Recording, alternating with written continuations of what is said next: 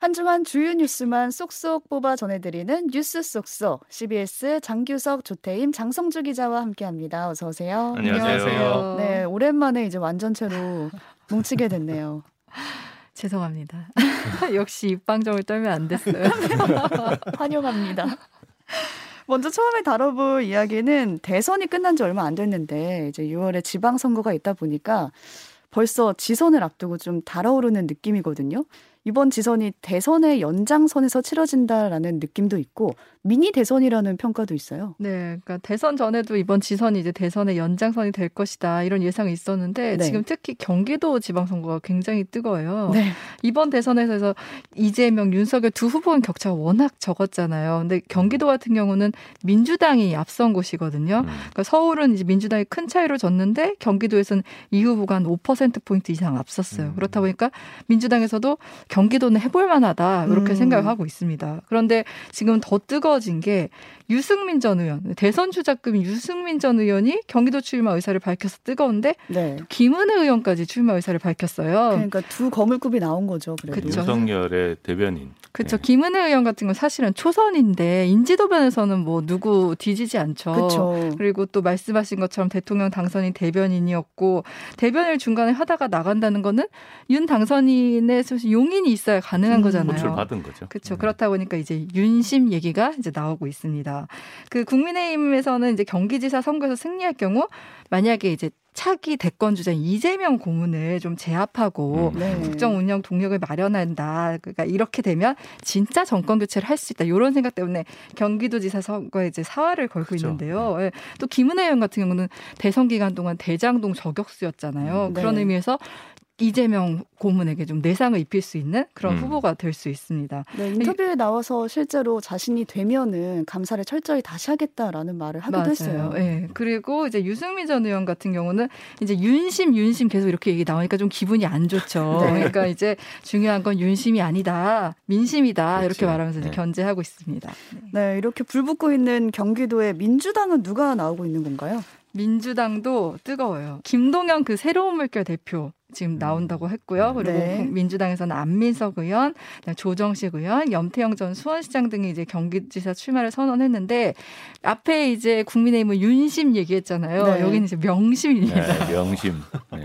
이재명 고문이 이제 앞서도 얘기했지만 이번 대선에서 워낙 적은 표차로 졌기 때문에 아직도 영향력이 큰 거죠. 그러니까. 경기도는 또 득표율이 좋았잖아요. 그렇죠. 네. 그리고 이제 경기도 지역 같은 경우는 이재명 고문이 이제 직전까지 네. 경기도지사 했으니까 그래서 음. 아무래도 이재명 대통령 고문의 영향력이 있다 이렇게 보기 때문에 명심이 어디에 있느냐 이제 음. 민주당 영상에서 이게 중요한데 현재까지는 그 김동연 대표한테 기울어져 있다 이런 분석이 나와요. 맞아요. 이제 네. 지난 대선 과정에서도 두 분이 이제 단일화를 했고 경기도지사 같은 경우 이 고문 입장에서 굉장히 중요한 곳이에요. 왜냐하면 앞에도 얘기했지만 국민의힘 같은 경우는 진짜 정권 교체를 위해서는 경기도지사를 우리가 차지해야 된다 하지만 이 고문 입장에서도 본인이 지금까지 해왔던 지역이라는 상징성이 있고 만약에 경기지사를 국민의힘에 뺏길 경우 차기 대권 주자로서 입지도 좀 좁아질 수 예. 있기 때문에 아무래도 경기도지사 선거가 진짜 미니 대선이다 이렇게 표현이 되는 거죠.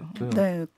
근데 여기에 반해서 경기도에 반해서 서울시장 후보들은 좀 잘 안 나오고 있는 것 같기는 한데 민주당에서는 송영길 전 대표 출마를 두고 반발이 크게 일고 있어요. 네, 지금 민주당에서는 이제 송영길 전 대표 그리고 박주민 의원 그다음에 열린민주당 출신 정봉주 의원, 김진애 전 의원 등이 이제 후보 등록을 신청했는데 여기서 네. 이제 주목받는 건 송영길 전 네. 대표거든요. 그러니까 송 전 대표 같은 경우 이런 얘기도 나오더라고요. 송탐 대실 왜 적은 거를 탐하다 큰 걸 잃을 수 있다. 너무 키워드가 됐어요. 말을 잘 만들었더라고요. 근데 그 송 전 대표 같은 경우는 왜 지난 대선에서 패배의 책임을 지고 이제 물러났었잖아요. 근데 네. 그게 지금 얼마 안 됐어요. 얼마 안 됐는데 이제 서울시장 후보로 출마한다고 하니까 그럼 대선 책임 아무리 젖잘 경찰사라고 하지만 누가 책임을 지냐 이런 말이 나오고 있고요.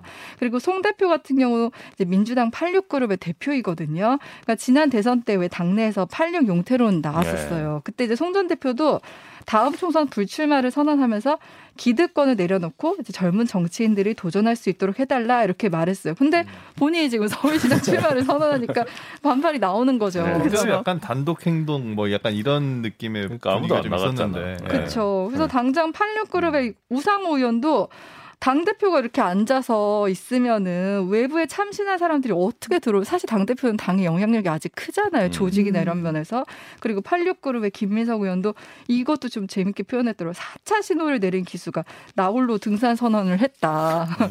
그리고 이제 최근에는 최재성 전 의원 여기도 86그룹인데 네, 최재성 전 의원이 정계 은퇴를 선언했어요. 네. 그래서 본인이 소명이 욕심이 될 수 있다는 생각이 든다 이렇게 말했고 김영춘 전 해수부 장관도 선거만 있으면 출마하는 직업 정신의 길을 더 이상 걷고 싶지 음. 않다 이러면서 정계 은퇴를 선언했거든요. 그렇다 보니까 이제 송 대표 행보가 더 음. 대조적으로 이제 눈에 네. 띄는 거죠. 네, 송 대표 입장은 어떨까요? 근데 송 대표 입장에서는 이제 본인은 서울시장 자리가 좀 험지잖아요. 오세훈 시장이 딱 음. 버티고 있으니까. 그러니까 오세훈 시장에 맞출 좀 중량감 있는 인사가 나가야 되지 않냐. 오히려 희생하는 자리라는 얘기도 나오고요. 중량감 있는 인사가 자기밖에 없어.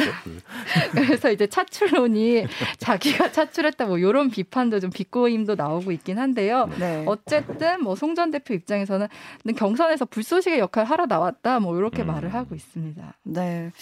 서울시장이나 경기도지사보다는 체급은 낮지만 이재명 전 지사가 있었던 성남시장도 좀 최대 관심사인 네. 것 같아요. 네. 그렇죠. 성남이 주목받는 것은 이재명 고문의 영향이 크죠. 네. 서울시장이나 뭐 경기도지사처럼 광역단체장은 아닌데 좀 체급이 좀 높아진 곳입니다. 음. 그렇다 보니까 민주당의 김병욱 의원, 그러니까 이 김병욱 의원 같은 경우는 이 고문의 측근이거든요. 음, 음, 음. 김 의원이 성남시장에 출마할 것이라는 얘기가 나와요. 그러니까 보통 기초단체장은 이제 현역 의원보다는 체급이 좀 낮다. 그래서 출마를 꺼리는데. 네. 성남은 이제 이고 문의 정치적 고향이라는 상징성도 있다고 하다 보니 이제 측근인 김병 의원이 출마를 거론하고 있고 또 앞서 그 장 팀장님께서 얘기하셨지만 대장동이 여기도 걸려 있잖아요. 맞아요. 그렇다 음. 보니 아무래도 측근이 가는 게 좀 낫긴 하겠죠. 근데 그런데 이 경우 김병 의원이 성남시장 출마를 하려면 의원직을 사퇴해야 돼요. 분당이 어. 비죠. 네, 그렇다 보니까 이제 그리고 지방선거 출마를 위해서는 5월 2일까지 사퇴를 음. 해야 되는데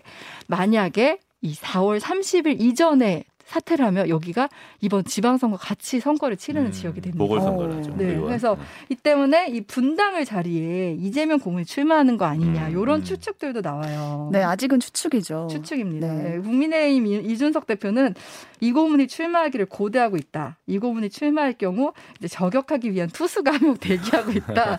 이러면서 이제 자기도 좀막 출마하는 거 아니야? 그냥 거기? 좀 불을 붙이고 있는데요.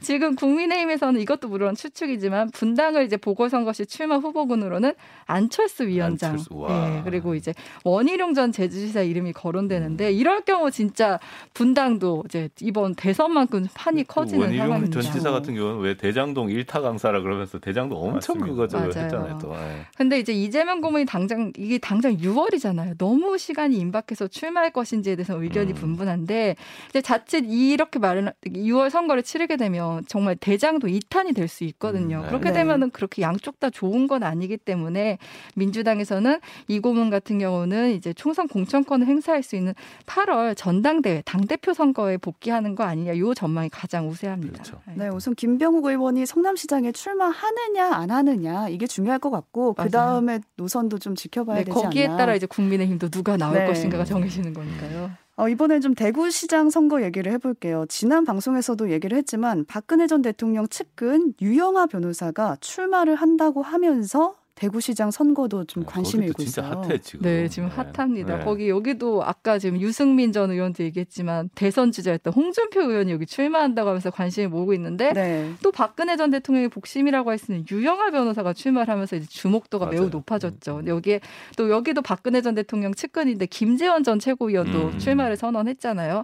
그래서 국민의힘 내에서는 가장 높은 경쟁률을 보이고 있어요. 네, 박심이네요 예, 여기는. 앞에 윤심, 영심 얘기했지만 여기 이제. 박심이죠. 돌아온 박 심이야. 네. 근데 진짜로 이제 대구에서의 박근혜 전 대통령 영향력이 워낙 크니까 누구를 지지하느냐가 사실 이게 결정이 음. 될수 있는 건데 박 전 대통령은 유 변호사의 그 후원회장을 맡았습니다. 그래서 음. 박전 대통령이 유영한 변호사를 지지한다는 영상도 지금 유튜브에 공개가 네, 네, 올려가지고. 됐고요. 예. 그래서 이제 홍준표 의원은 좀 불편하죠. 그러니까 대구 시민들이 판단할 문제다. 박 전 대통령 더 이상 정치적으로 이용하지 말라 이러고 음. 있고요.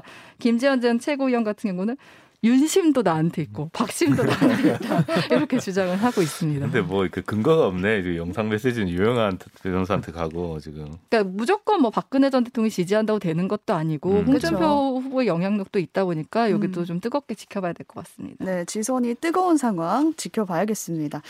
두 번째 주제로 넘어가 볼게요. 네. 장규석 기자가 분명히 물가 이야기를 해주신다고 했는데 네. 또 이번에는 선회를 해서 부자 이야기를 가지고 아, 오셨다고요. 물가 준비하다가 아, 너무 우울한 거예요. 아, 이거 내 아이템은 맨날 우울해. 경제가 좋을 날이 없네요. 그러게요. 네, 그래서 제가 확 선회를 했습니다. 좀 네. 흥미 있는 걸로 준비를 해봤는데 어, 부자 얘기입니다. 부자.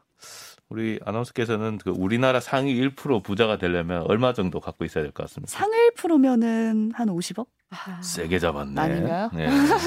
자, NH투자증권 100세 시대 연구소가 보고서를 내놨는데요. 2022년에 상위 1% 부자 안에 들어가려면 커트라인이 29억 2,010만 원입니다. 어, 네, 29억. 예, 29억. 네. 30억 조금 못 되죠. 순자산 기준이고요. 그러니까 어, 어, 빚 빼고 네, 부채 빼고 한 30억 있으면 1% 부자다. 내 통장에 30억이 있어야 되네요. 뭐 꼭 통장은 네. 아니어도 되죠. 자산으로. 네. 그러니까 2020년, 그러니까 2년 전에는 요 똑같은 이제 조사를 했는데 1% 부자에 들어가려면 26억이 있으면 됐었어요. 근데 지금 2년 만에 2억이 더 올랐습니다. 음. 아, 29억 얼마 이렇게 이제 올랐는데 일단 물가 상승률이 상당히 높다. 지금 네. 이제 그렇게 되고 그- 그 특히나 이제 집값 이런 게 이제 많이 올라서 이제 요게 카트라인이 올라갔다. 이런 얘기 같아요. 어 근데 뭐 30억 이렇게 얘기하면 사실 뭐 강남에 집 한채 어, 내가 빚 없이 갖고 있다. 그럼 뭐1% 부자 안에 들어가는 겁니다. 예.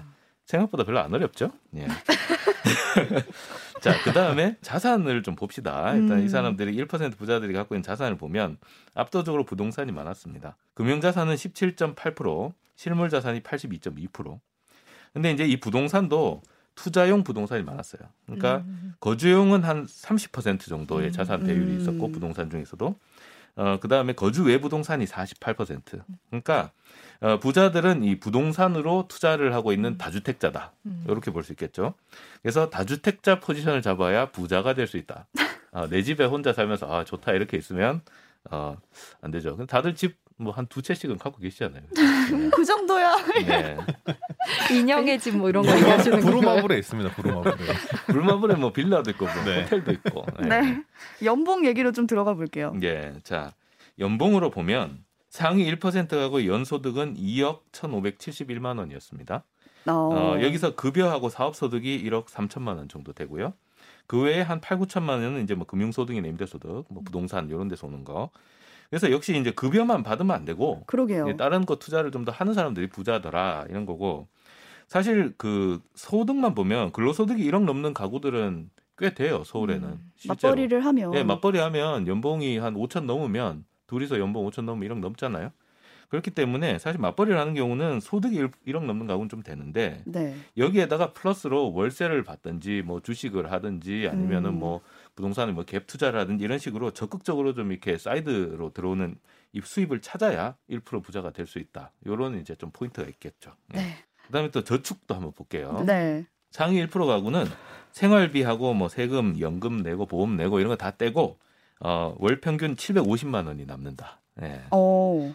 근데 또 이게 이제 또 남으면 어떻게 되겠어요? 그냥 저축하는 게 아니라 뭐 부동산이나 뭐 그다음에 뭐 금융 이런 때 또 투자 자금으로 또 다시 돌아가잖아요. 그러니까 이게 또 다시 또 투자로 들어가서 또 이제 수익을 낳고 이렇게 되는 경우가 되고 그래서 이제 뭐 적극 투자 계층이다. 이 부자들은 이렇게 볼 수 있고 네. 자, 한국은행이 이틀 전에 그 2021년 자금 순환, 그 작년의 자금 순환 결과를 통계를 내놨는데요.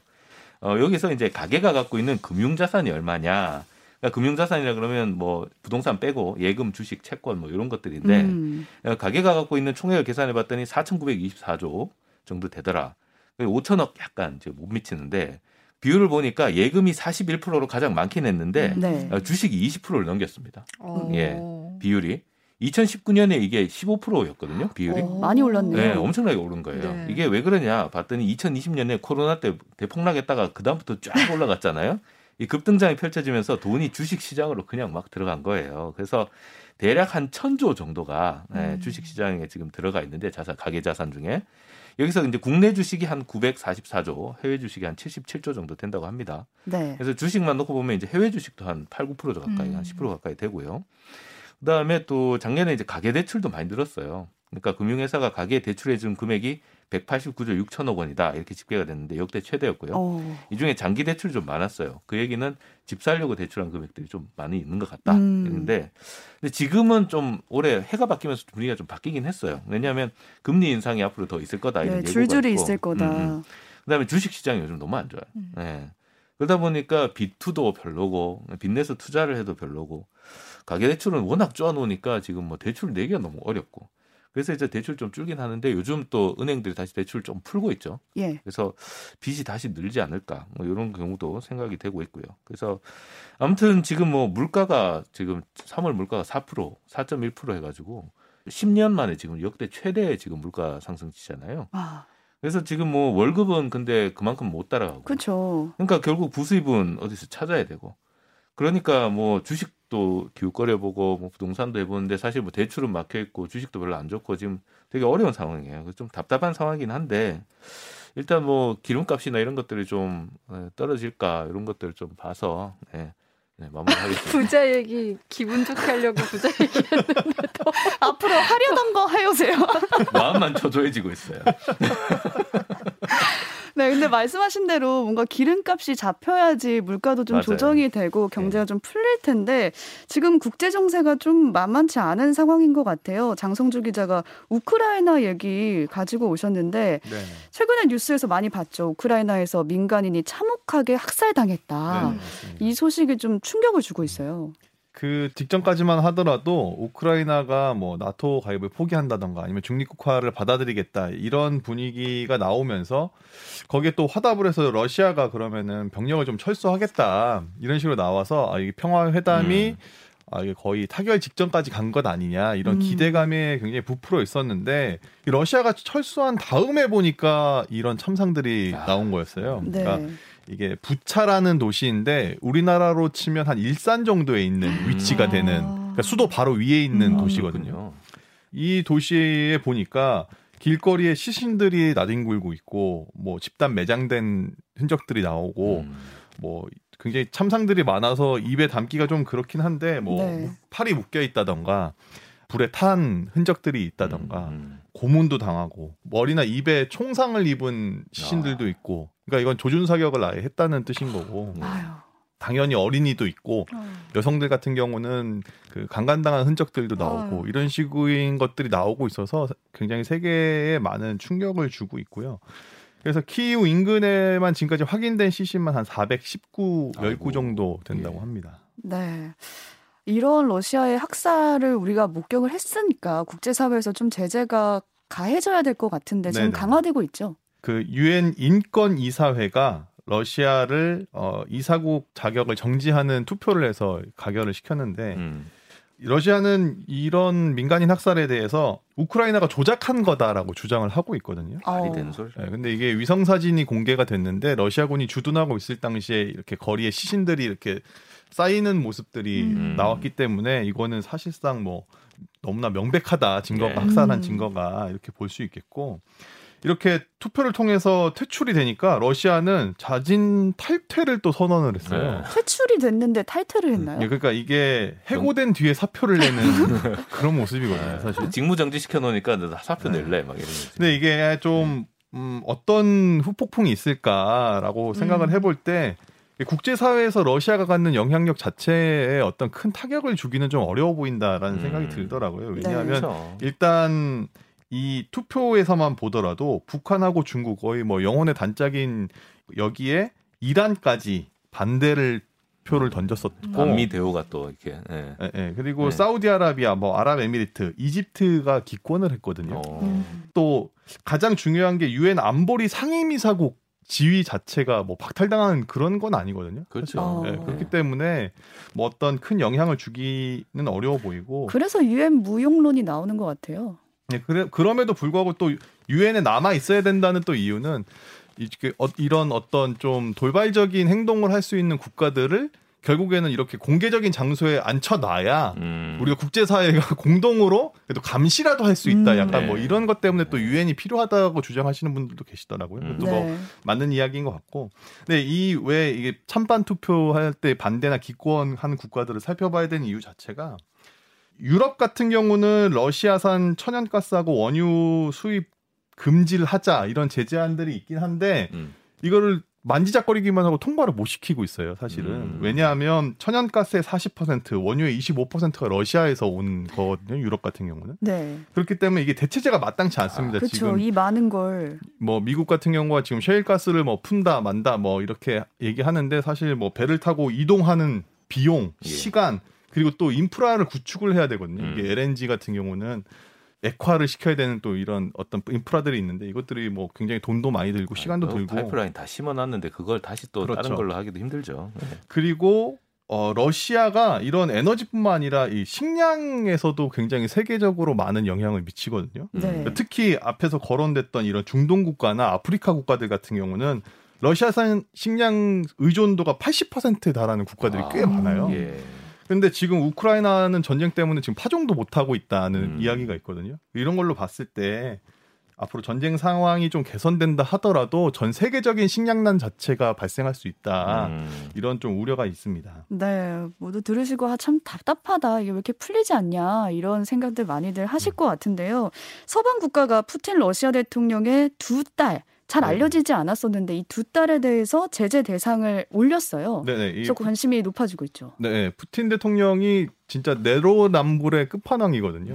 자기 가족 얘기 건들면 엄청 얘기 안 하고 어. 되게 이제 민감하게 반응을 했었는데 암살 당할 수 있다. 뭐 네, 그래서 가족에 대해서는 거의 뭐 알려진 바가 없었는데 심지어 어떤 이야기를 하냐면 모든 사람은 존엄성을 인정받으면서 자신의 삶을 살아갈 권리가 있다. 이 얘기를 푸틴 대통령이 본인이 본인 입으로 거죠. 한 이야기인데 그럼에도 불구하고 우크라이나 국민들의 삶을 짓밟고 네. 러시아 청년들과 그 가족들을 전쟁터로 내몰았는데 어쨌든 푸틴 대통령 같은 경우는 KGB 요원이었거든요. 맞아요. 우리나라 치면 이제 안기부 요원 네. 뭐 이런 느낌인데 1983년 항공사 승무원이었던 루드밀라 슈크레 비네바와 결혼을 합니다. 네.